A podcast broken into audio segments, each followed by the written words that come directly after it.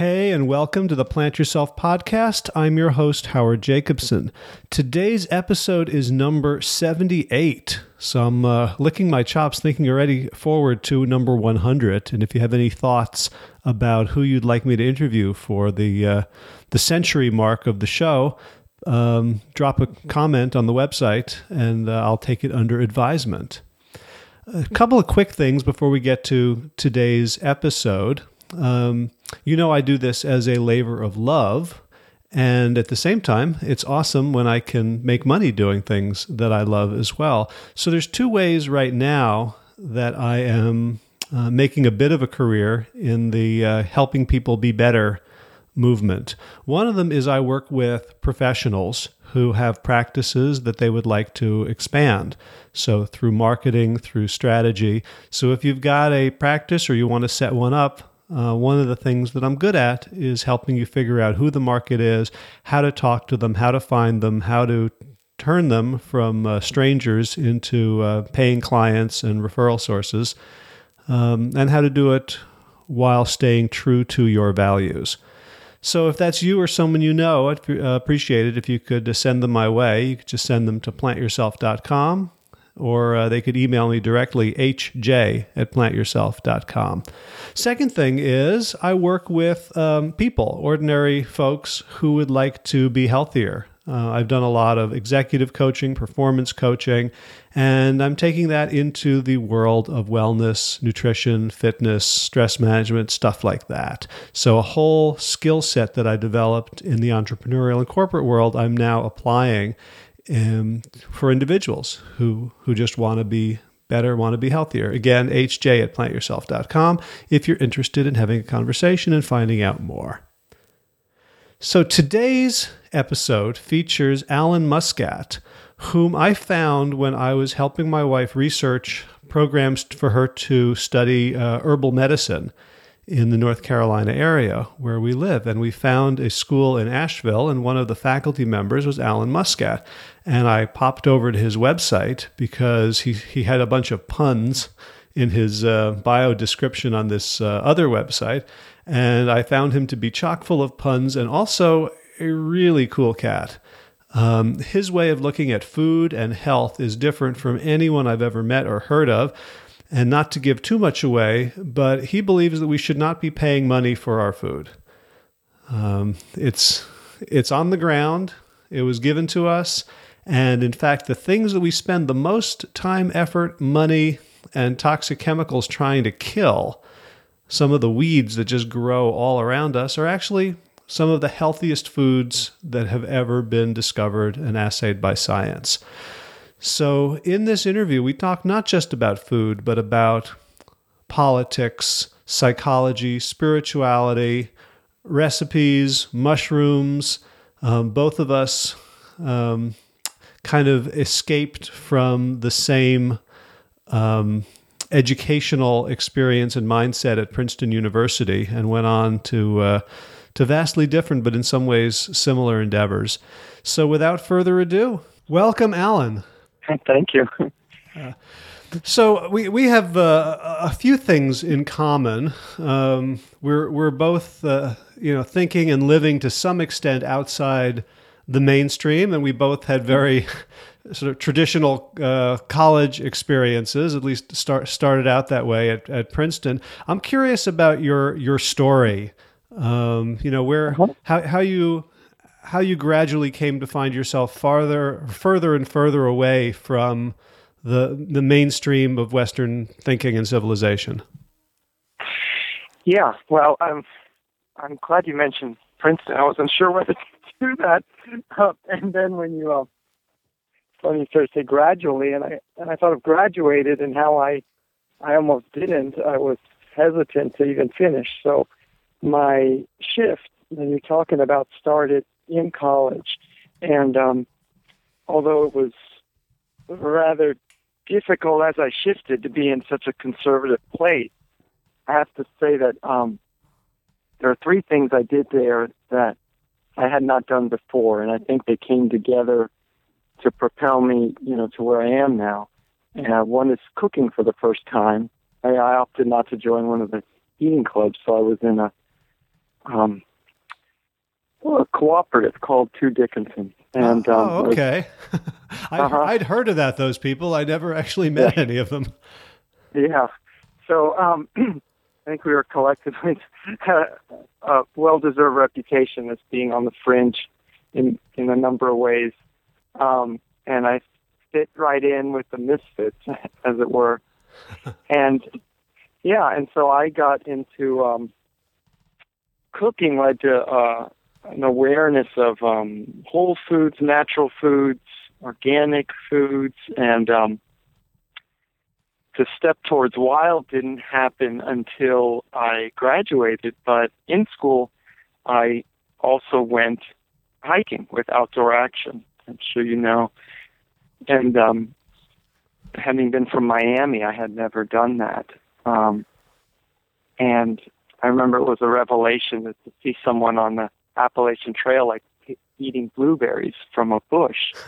uh, and um, the last thing that I, that was actually, I guess, academic would have been uh, a study of Taoism that uh, was new to me, and that precursor to Buddhism from China was all about being natural and not being like overlaid with these rules and conditioning and uh, you know, domestication, basically, of being civilized, uh, becoming wild yourself.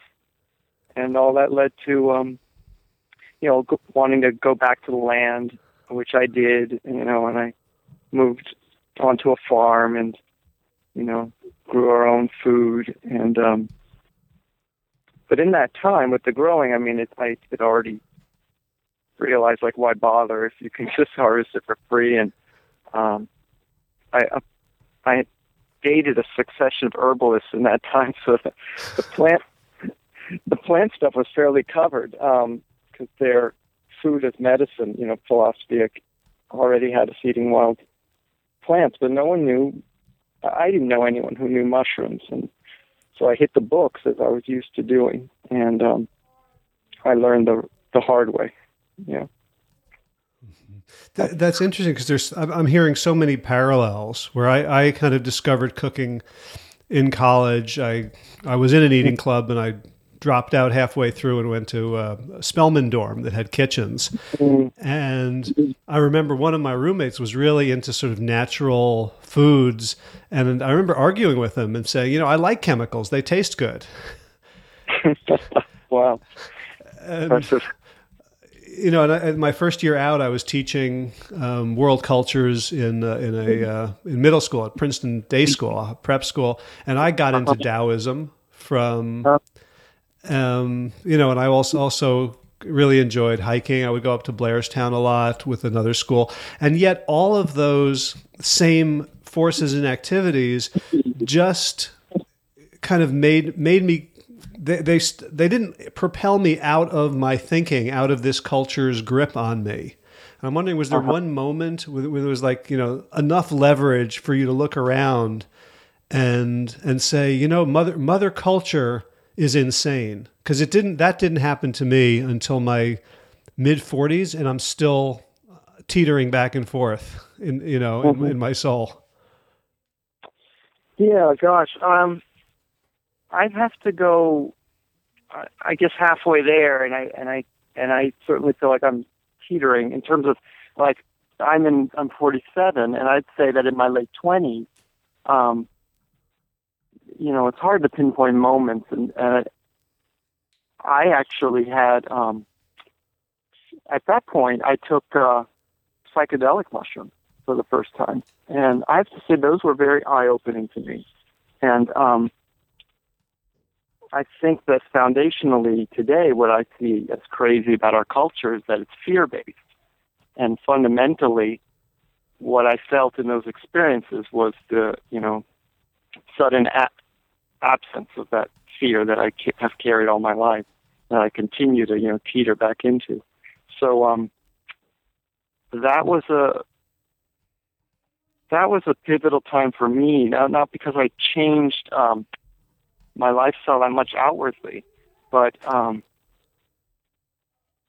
oddly enough, I, I would say that I actually went back to um, being outwardly more conservative, because what I had done in trying to be radical outwardly was not take care of myself.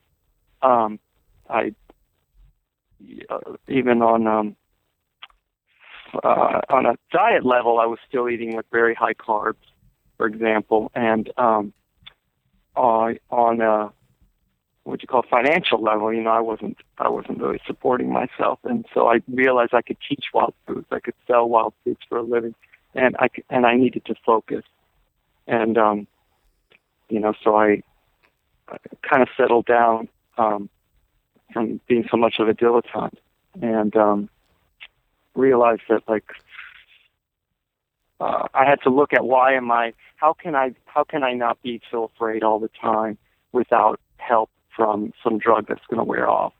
Um, and in a way, I think that that's hopefully what I'm teaching um, now, even though it's not explicit when I teach wild foods. Mm. Well, I, I love that. You know, one of the way one of the ways you opened your eyes was, you know, literally to listen to a plant.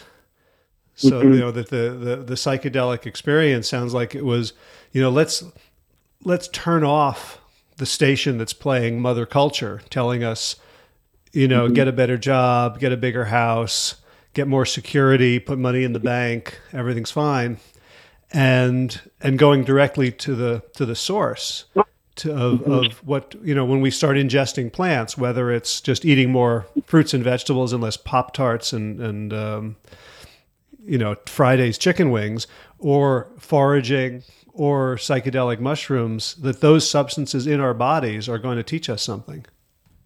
Yeah. Yeah. And um,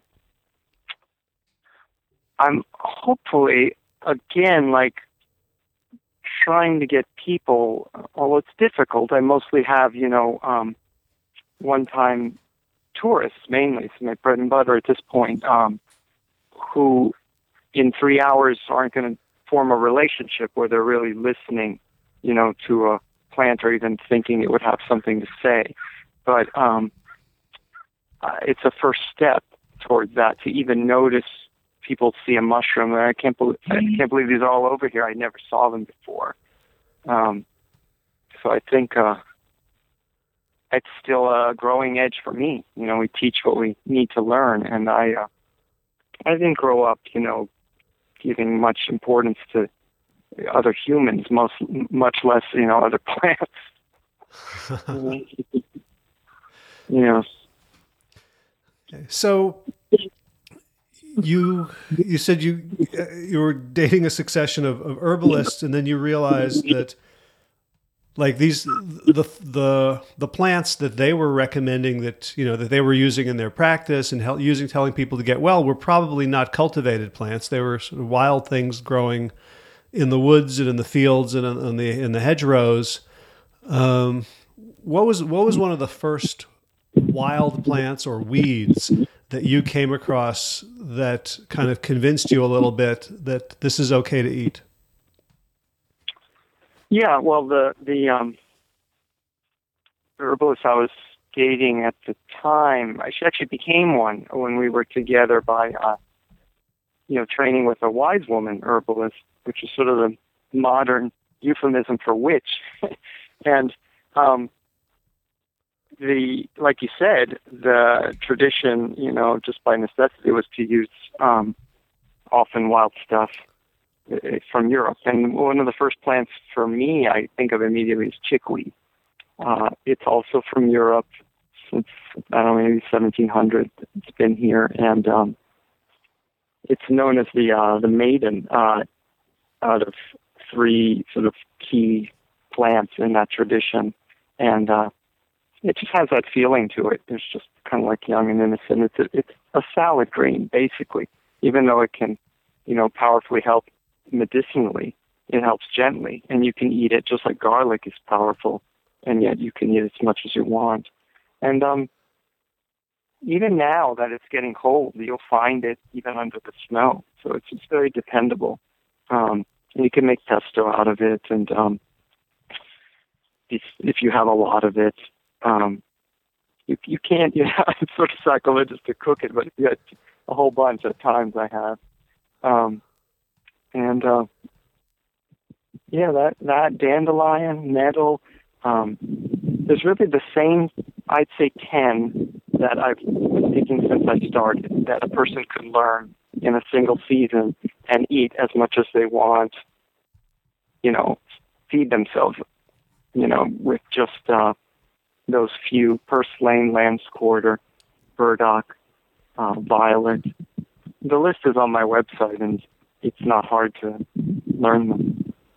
So do you, do you find that people who come in with no knowledge have the skills and confidence to start to to recognize those plants and, and to, you know, to know what to eat and what not to eat, or does it take, you know, a lifetime of study? Well, neither one. I mean, it's in between. Um, unfortunately, we are so disconnected that it takes us longer than it would um, in any other culture. I mean, kids would know these ten plants, you know, before they were seven, and they wouldn't learn it in school. They would never even sit down with their parents to learn it, certainly not from a book. Uh, you know, comparison from um, Yul Gibbons, who's a kind of a very well-known foraging author, was cabbage and iceberg lettuce are pretty similar. Well, most of us can tell them apart without having ever studied it or even been explained the difference. You know? And none of the, uh, those wild plants are any more difficult, even though at a glance it may be daunting to tell, um, you know, one thing from what is commonly known as a lookalike. But, you know, if I lined up your your sibling or your parent in one of those police lineups, you know, you should probably be able to tell them apart. Yeah. Uh, I mean, what, what, one of the things I discovered when I first was introduced to uh, to wild foraging was I think I think plantain was the first plant that somebody showed me, and yeah. Then I saw it everywhere, including all over my yard. Like it had, it, it hadn't even existed in my consciousness, and then yeah. as soon as soon as it was brought into relief, I became aware of like this incredible abundance all around me. Yeah, I, I'd actually thought of plantain. I'm sitting outside now, it's surrounded by plantain. And it's just that I teach um, food more than medicine, and plantain's more of a medicine uh, than a food, but it's really on the edge of being on my top ten, given that, like you said, it, it's called Spaniard's foot or Englishman's foot because everywhere they step foot, it turned up, and it's all over the place. Yeah. Yeah. So what are uh, what are some good reasons that people should begin getting to know wild edibles and collecting them? How, how do you how do you start to convince people who are open-minded, at least, that this is a useful thing to do? Yeah, well, like you said, you you know you like the taste of chemicals, so in, uh, unfortunately we're you know we're we're drugged up with the, with the wrong drugs, um, and I take kids out. You know, I have a public school program, and they're the Well, sadly, the most difficult to convince because they haven't learned the hard way yet that these diseases we have more today than ever are degenerative and they're diseases of civilization. I mean, maybe you talk about that already. But, um, you know, it's, it's not that hard to convince the people who are already coming to me. Uh, but I still run through the reasons because generally people don't realize, and I don't think I ever did, that I I count seven basic reasons now, and it's nice to you know be aw- be conscious of of what you're getting out of this. A lot of people just think it's fun, and um, I I list that as a reason. Although fun could actually really translate into one of the other six. One is empowerment. I mean, the idea that I you know liberated from having to get my food shrink wrapped or pay for it. Um, is huge, um, and I get people for that reason. You know, preppers they call them, or people into transition or doomsday and that sort of thing. Um, but uh, we've already touched on the health reason and personal health. The wild foods are have been documented to be ten to one hundred times more nutritious. Uh, and there's, there's a book on that I can direct people to. But there's also the health of the planet. So we're up to, I think, four reasons now. Um, it's it's the local food, um, the sustainable food. You know, a- agriculture is just inherently unsustainable. And uh, you can grow wild food. Uh, it, it sounds like an oxymoron, but that's what permaculture would be. That's what Native Americans did. So that's the fourth reason. Um, uh, for, you save money, of course. It's free. Um, you know, that's uh, a fifth. And then my sixth, the sixth, my favorite reason, really, um, I started to talk about with relationship is a sense of reconnection. I call it home. Like you feel at home when you realize the Garden of Eden, like, never went away. Like, it's all around us, and we don't see it. That's really a huge step for me in feeling that, and that fear that I talked about, I mean, that's what hopefully this dissolves. Oh my God, that, you know, I live on a planet that, you know, supports me, and that there's enough for everyone. I don't have to compete uh, in a world of scarcity. So that's, there's seven reasons. Mm, th- those are beautiful. I'd love to unpack a few of them. Just a, a, a response to this idea of fear and home. Is, you know, I've, I've been doing gardening slash permaculture for a couple of years now. And mm-hmm. last spring, I went to put out a lettuce crop and, uh-huh. and I'm doing it all permaculturally. So, you know, it's, it's, it's very messy. It doesn't look like a, mm-hmm. um, you know, a textbook garden. And I put these teeny little lettuce seeds in the ground and I covered yeah. them with an eighth of an inch of dirt and I watered them. And I walked back to my house thinking, that's never going to grow. Like, it's just so unlikely. Uh-huh. And I realized, you know, that scientifically, of course, you know, they're seeds, they're supposed to grow. I'm doing everything right. Some of them will come up. And yet, sort of in a really deep place, I felt so mm-hmm. distrustful uh-huh. that, that the earth was going to do this for me. And it really, uh-huh. it really made me realize the, the conditioning that that I think everything good has to come from somewhere else, that I, I don't have direct control over it. So, you know, to, to walk outside and to see a dandelion and pick some leaves and just chew them. And yeah, you know, they're, they're, they don't taste like uh, Twinkies and Kit Kats, but they're food and feel really good and clean when you when you eat them was, yeah. was very eye-opening. Yeah, yeah. Yeah, bitters is a is a great category of example, and it's unfortunate that this book um, about how wild foods are so much more healthy uh, has a um, it's called The Missing Link. And yet I was thinking that, you know, this book ends up recommending um, you know, like a arugula for your lettuce and not dandelion. Dandelion. I'm wondering why. Why? And I think it's on like page thirteen. She says dandelion's too bitter. Um, It's so horribly bitter and, and tough and hairy. And, um, you know, dandelion, it's not hairy. And I realized that this she she misidentified cat's ear, which is can be more bitter and is hairy. And so, um, you know, it's an undeserved reputation. And some people love bitter. And uh, we drink coffee and chocolate, and um, we... Uh, We expect that, and maybe we sweeten it. And you could put a honey mustard, you know, some dressing on dandelion. And, and it tastes better the more you realize that little kick is is so good for you, of that, you know, that bitterness. You know? Yeah, I mean, I work with a lot of people who are coming off the standard American diet, and I'm just trying to get them to eat more fruits and vegetables. And for them, mm-hmm. even to, to, you know, to eat an apple or a peach, There's there's weeks and weeks of uh, neuroadaptation that has to take place until they recalibrate and think, oh, this is good. So yeah. it's it's, pro- it's probably even more so to uh, to to get back to nature, to the foods that we, we literally evolved next to. Yeah, I mean, not always. I mean, there it, it's hard to imagine. I guess if someone won't eat an apple or peach, they may not like wild fruits, but many of them are, are just as sweet or better, and um, are nearly identical, like our wild berries, raspberry. And, um, you know, I I sell the same wild foods that are ultra healthy to restaurants that are serving, I guess maybe people in a higher bracket have, uh, you know, that kind of palate already. But I have no doubt that, you know, well prepared, some of these foods would be very flavorful, even to the most, um, you know, cafeteria raised person. They may actually be too flavorful is the problem. Mm. You know? Well, I remember, you know, two two years ago was the first time I ever tasted a pawpaw.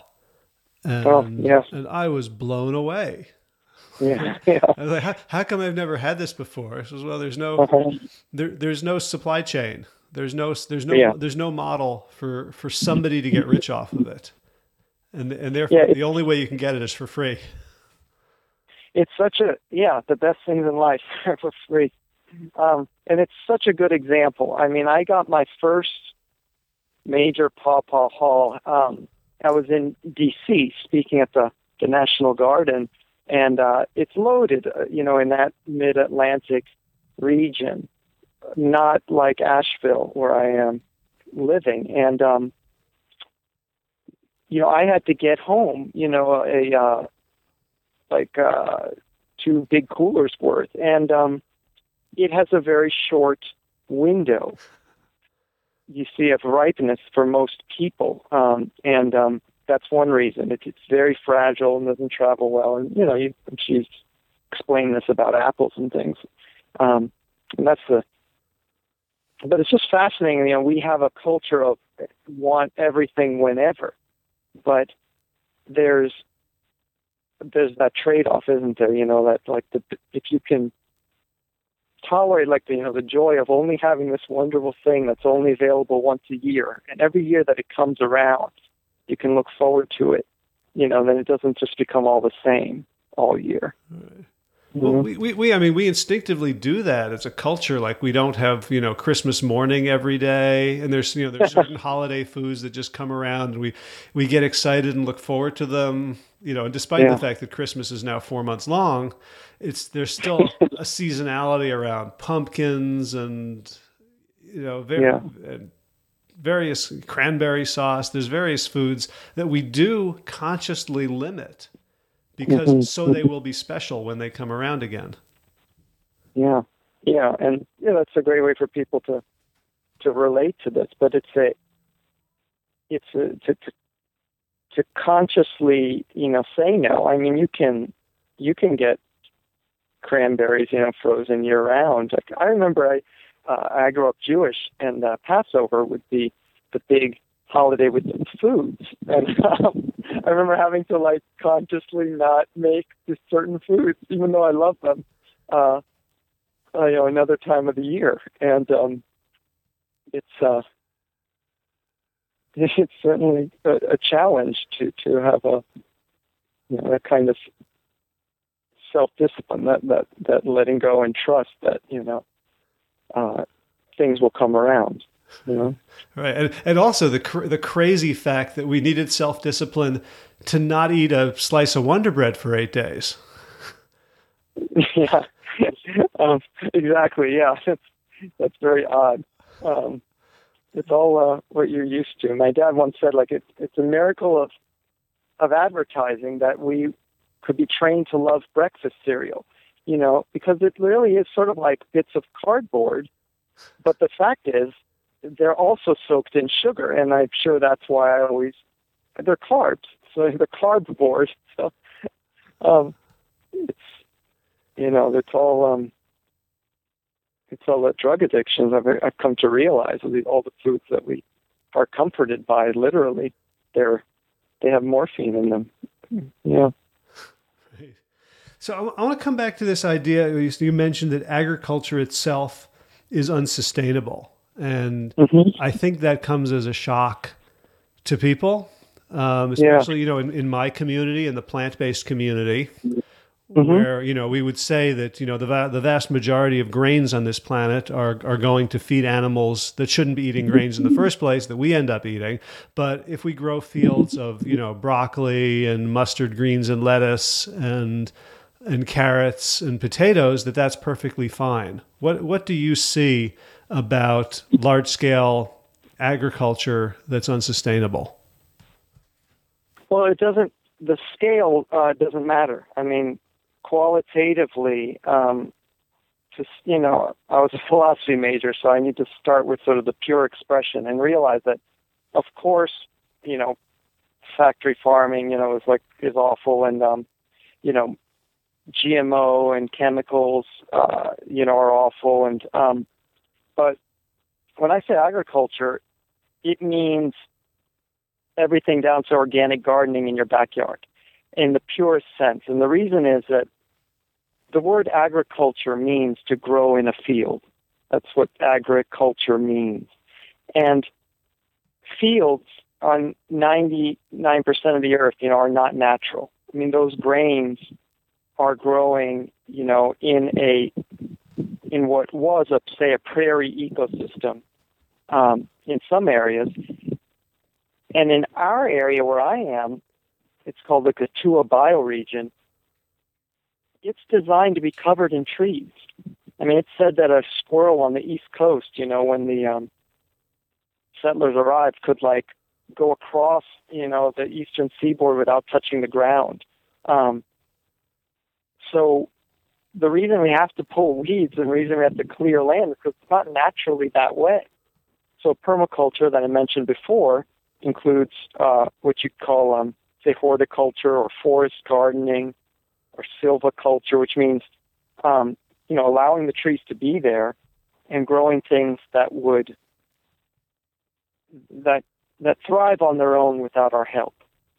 And that does not look like field cropping.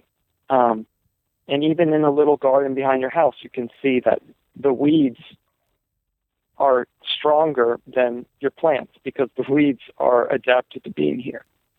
And the idea is, okay, can we get used to eating? Not entirely, okay? I mean, it's. I think it's, I eat certainly my, you know, winter squash or, like, or, you know, cultivated tomatoes and even a little lettuce, like, as a treat. But let's our, let our staples be what is adapted to to the location. Otherwise, agriculture is a, for ten thousand years, it's been a failing proposition. I mean, it, it's, you're fighting nature, and you can't win when you fight nature. Mm-hmm. So what, what's, what do you look at as evidence that, you know, th- that it's failing? What, what are the, you know, the objective measures mm-hmm. of, of something that's unsustainable? Cause you know, it's like, we, we were both, I think, fans of the, uh, the Ishmael books, the Daniel Quinn books. And he, he has a great mm-hmm. metaphor of like a plane he- heading straight for the ground in free fall. And mm-hmm. you know, you're, you're sort of looking out the window and going, so far, so good. And there's uh-huh. only a few people in the, in the front can see the ground approaching, and no one wants to listen to them. So when you when you see the ground approaching of an unsustainable system that's ten thousand years old, what do you look for? Well, you know, it's funny. I, I, I, I'm no expert on this. I mean, I just understand it in the broadest strokes. And I have references on my website to entire books, uh, you know, like Against the Grain would be one, um, and uh, that are about this. And Even um, even fourteen ninety-one, a book about what how you know Native Americans managed the wild, um, and there's a book called Tending the Wild about that tradition. But you know, you're asking about statistics, and I think we could look at, and I'm no expert at it, you know, topsoil erosion, pollution, um, loss of forests, the um, this sounds like a little harder to get a handle on, but imper- the imperialism of cultures is inherently due to the exhaustion of natural resources. So if you look, if you want to isolate and do like a controlled study, then look at how much input are required. You know, if you have to fertilize with either, you know, chemicals that you've made or animal products from somewhere else, then you don't have a self-sustaining system. You know, if it's that simple, and I don't ha- I I don't have the studies at the, you know, on the top of my head, but it seems, despite you know your metaphor of, like you said, the plane, the plane crashing, you know, you, you just look down at the ground and you can see we're getting pretty close, pretty fast.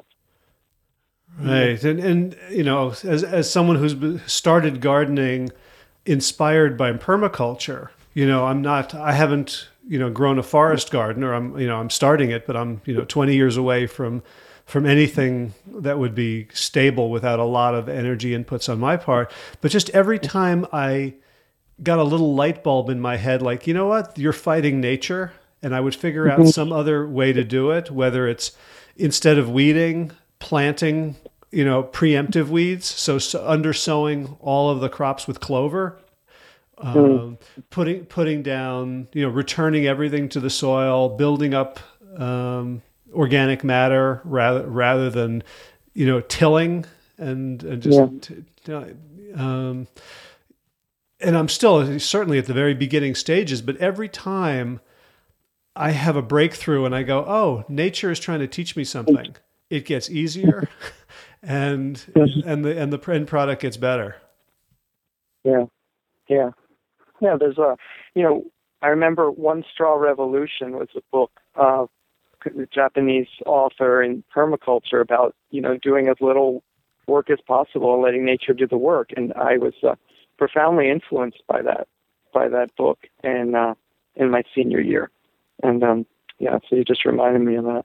Yeah. And, and, and, uh, you know, to, to, to his credit, you know, the, the title of the book comes from, he's like walking somewhere. He's got this, you know, rice family rice field, and he's trained to work harder and harder to get the marginal yield from it. And he, and he sees this, this beautiful stalk of rice growing in a ditch all by itself. No one's trying to grow it. It's like, that is a message from beyond. Oh, that's great. I, I didn't remember that. Uh, wonderful.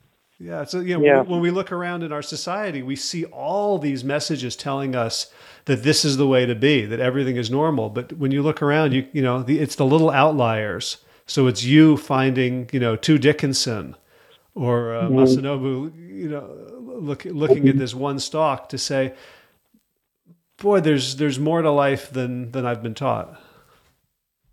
Yeah, and there's ex- expressions to the student of Zen, a weed is a treasure.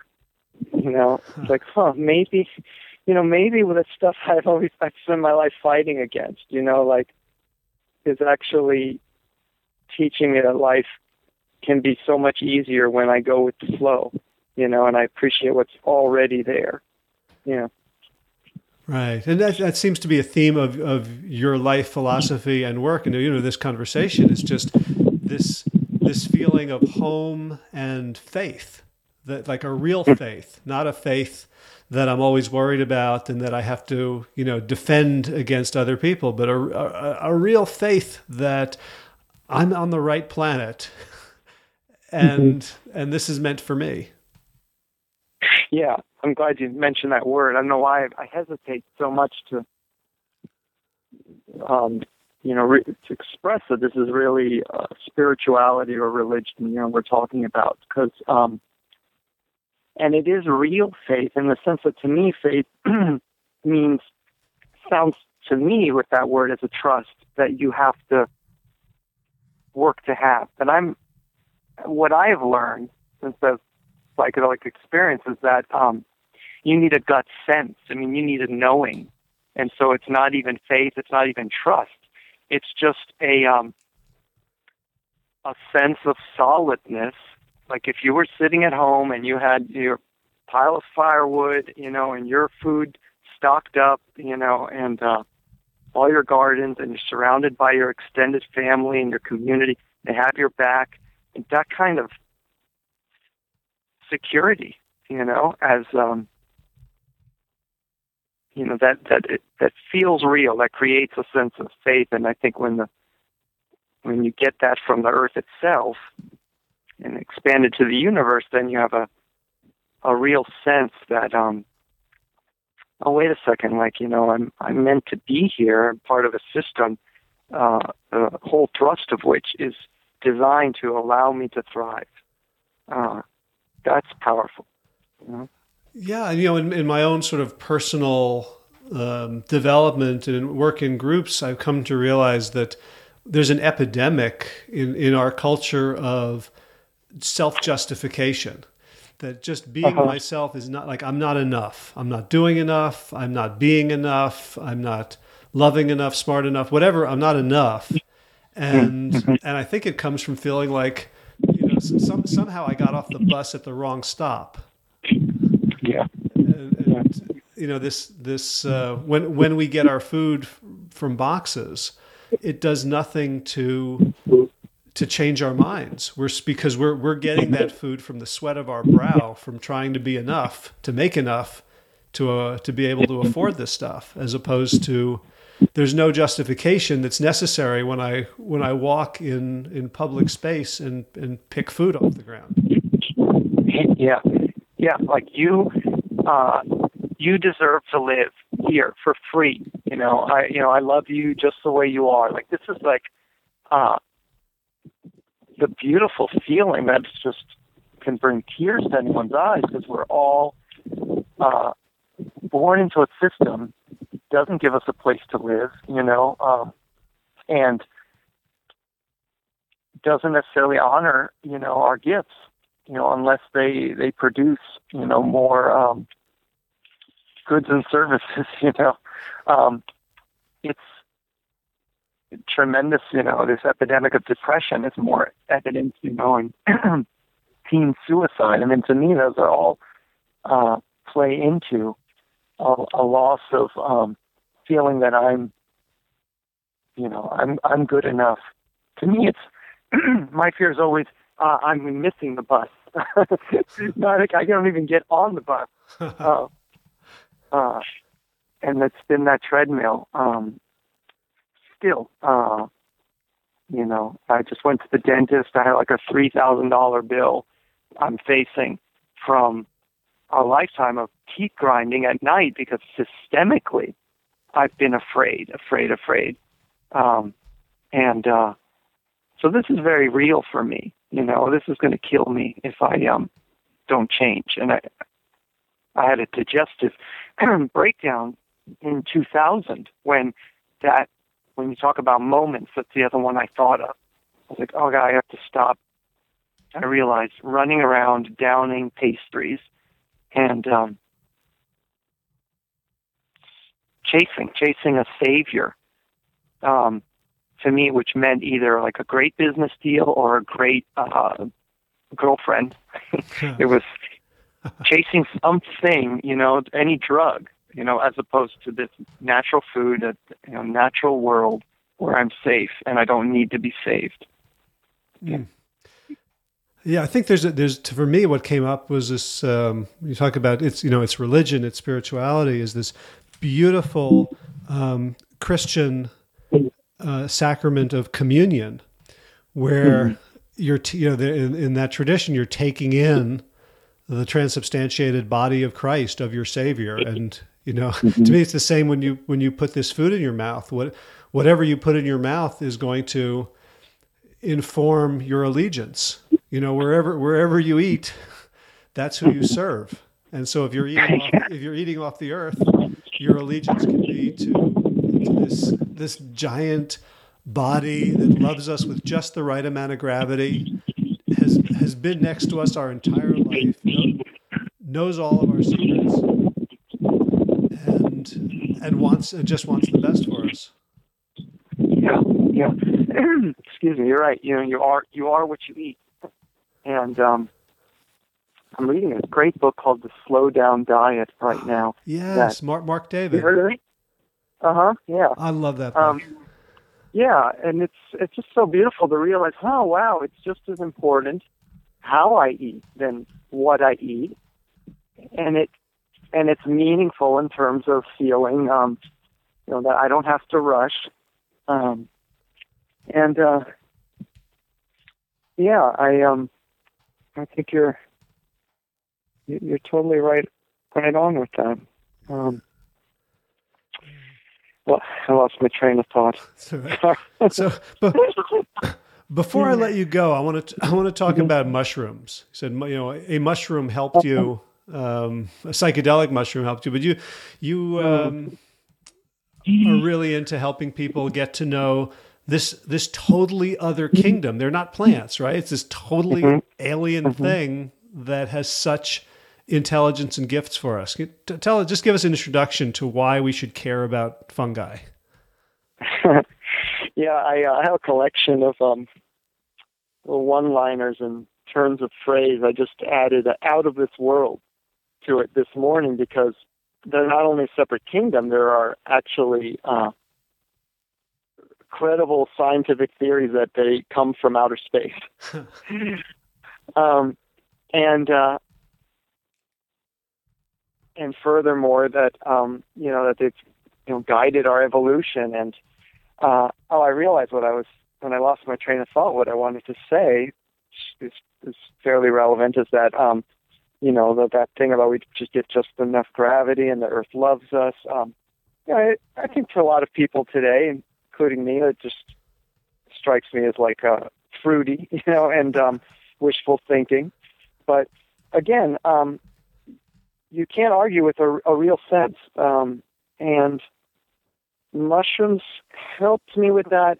And in this train of thought that I'm, I've been trying to relate about getting away from drugs and looking for magic bullets or superfoods, mushrooms are considered that. But you know, all mushrooms that grow around us have to some degree those elements called polysaccharides, such as beta-glucan.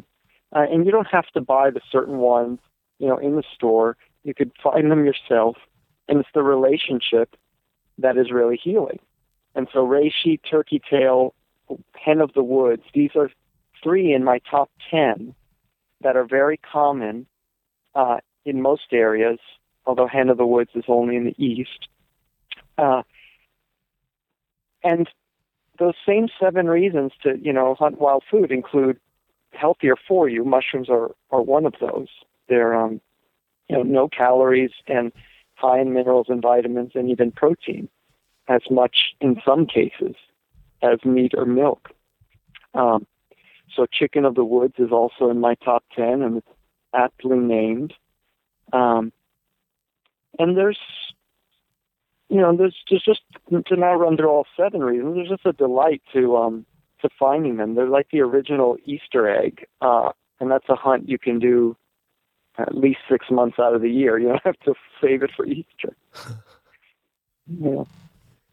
Um, how's that for a, a stab at fungus? Yeah, I mean, I've, I've, uh, I was introduced to, to fungi from, I guess, the the TED Talk by uh, whoops, Paul Stamets. Mm-hmm. And when you talk about sort of guiding our evolution, I was just blown away by this idea that, that kind of fu- fungi under the ground kind of determine what, what happens above ground, and that the fungi are all, it's like this, you know, internet, biological internet that um, communicates over vast different distances and is actively working to kind of stop us from destroying the ecosystem. Mm-hmm.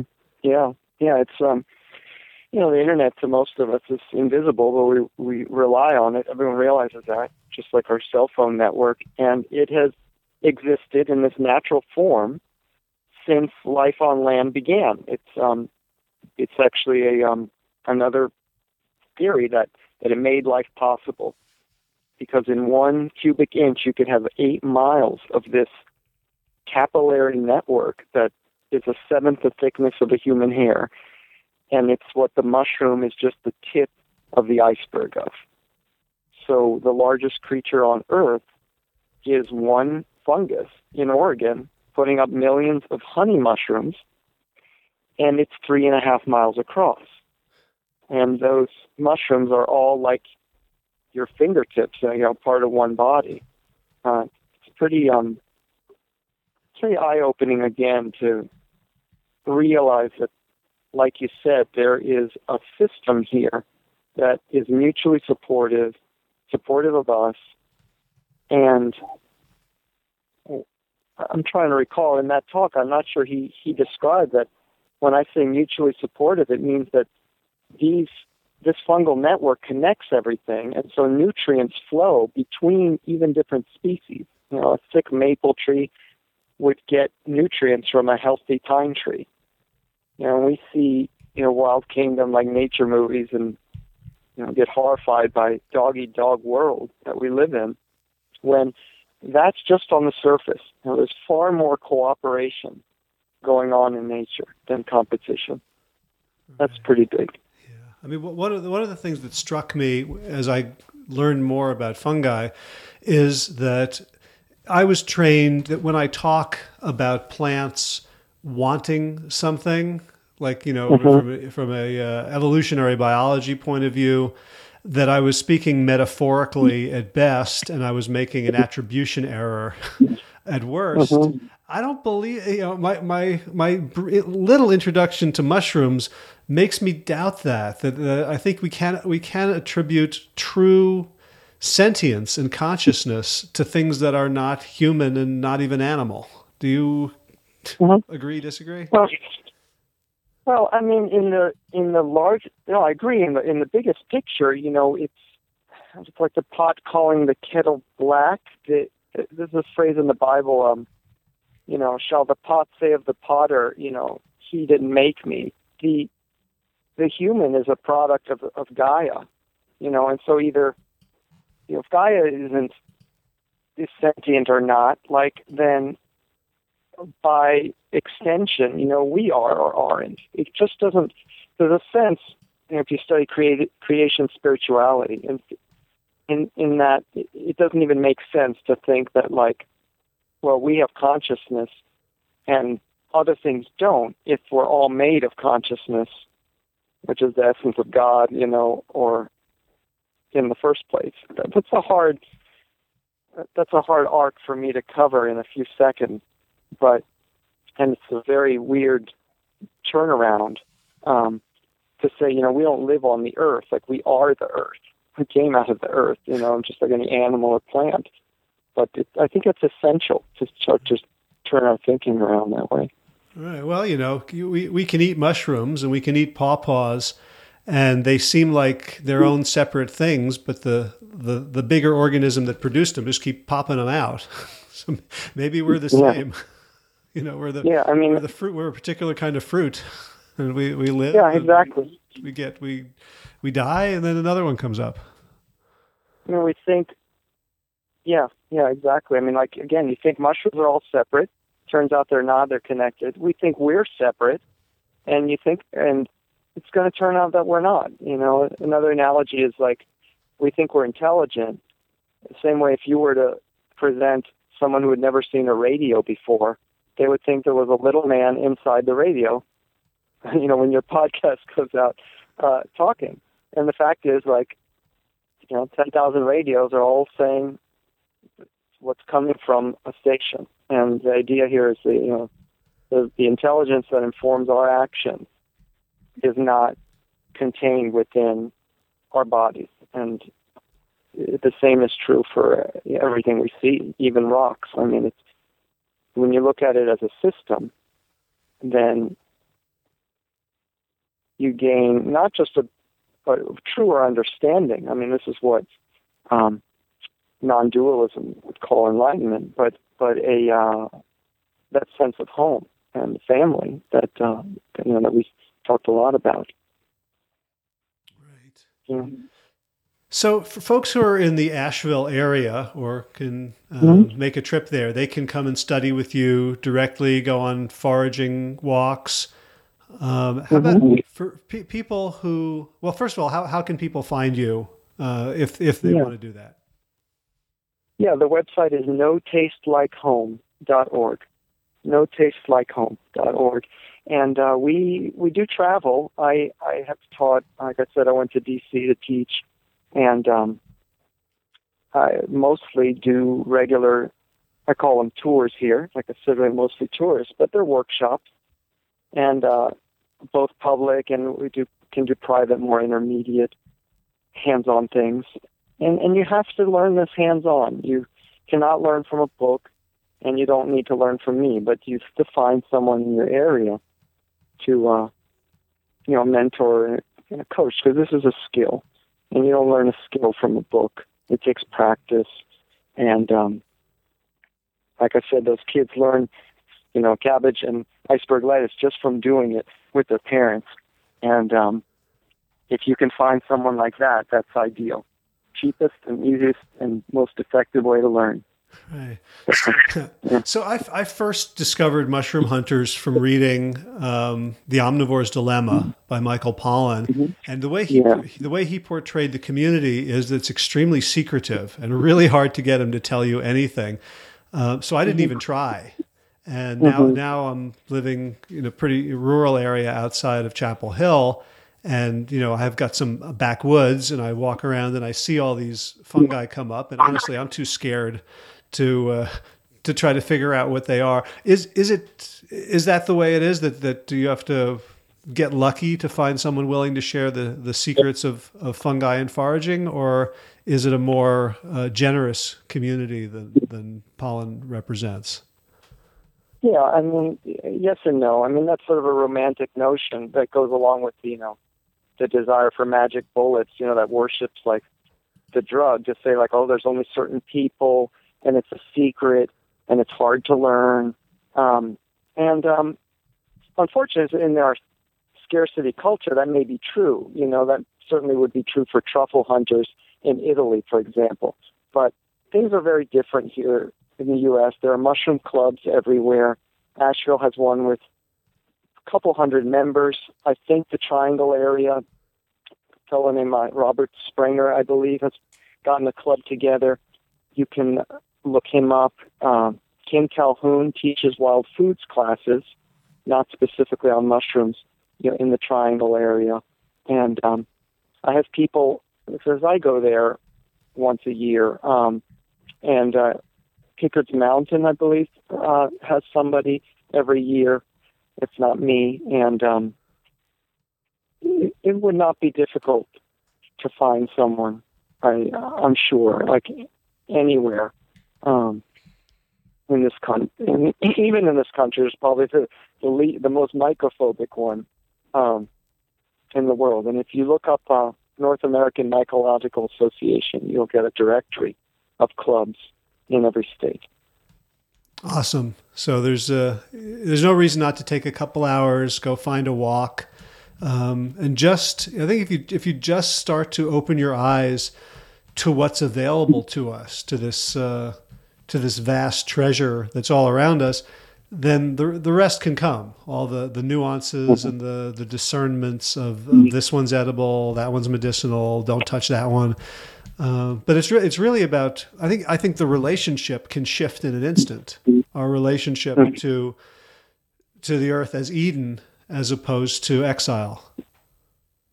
Yeah, yeah, that's, that's, that sums it up. You know, hopefully the light bulb goes off as soon as you walk outside.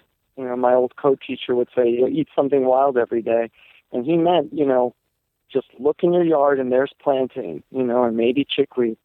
I'm looking at onion grass all around me right now, and a pine, pine tree, um, clover, uh, yellow dock, even the grass, you know, wheatgrass you could eat. So I'm not seeing anything poisonous right now where I'm standing. Right, and yeah. it, it's such a simple act, and it's such a revolutionary one. It, uh, you know, it's in in.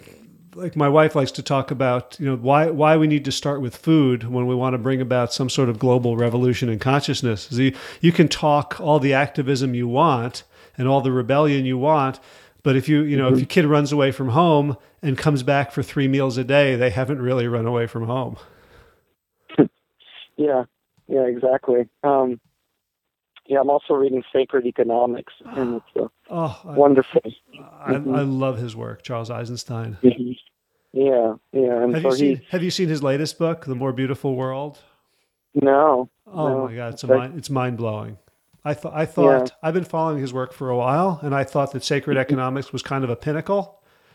And uh-huh. this uh-huh. his his latest book makes it clear that it was it was just a sort of base camp of thinking, that he's yeah. he's really taken it to, to amazing yeah. heights.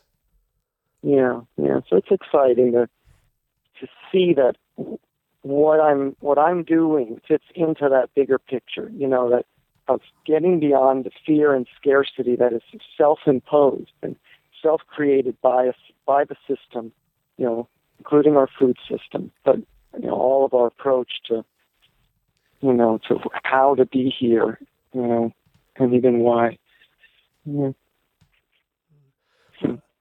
Alan, this has been a really far, far-ranging, fascinating, and inspiring conversation for me. So I really want to thank you for taking the time for sharing. Yeah, I really enjoyed it too. Thanks for having me. You're very welcome. So it's uh, the name of the website again? Yes, it's no taste like home dot org. no taste like home dot org. And if people like like puns and turns of phrase, there's a there's a million on every one of the pages. It's a, it's a uh, you know, we've been talking fairly seriously and soberly, but you are a hilarious fellow. I don't I don't think we did, we didn't plan our uh, our comedy act, but when I read your website, no. It's just a, a laugh a minute as well as an insight a second. So uh, Alan Muscat, thank you so much for taking the time, and I wish you all the best. All right. You too, Howard. Bye-bye. Well, I hope you enjoyed that episode. I hope you found a lot to chew on, and maybe you're starting to think about some wild plants in new ways, and maybe you'll find someone in your local area to take you out to explore them. Um, Alan is very clear that uh, a field book is no substitute for a field guide, so don't start chomping on things willy-nilly just because it looks like a picture uh, in a book or uh, on an app on your iPad. So coming up um, the next couple of weeks, we have interviews with plant-based Katie, Katie May, who has managed to take um, S O S-free cookings, that's uh, sugar, oil, and salt, to uh, a new level through uh, um, Italian and Mexican cuisine, and has just come out with, just in time for the holidays, a, uh, a book of desserts. We'll be talking to her soon. Um, I also have an interview coming up with the amazing Koya Webb, that's W E B B, if you want to look her up, K O Y A, W E B B, a uh, fantastic uh, yoga instructor and health personality whom I met uh, in the spring. And she is so full of energy and inspiration. Uh, make sure you tune in for that one as well. So thanks for listening, and be well, my friends.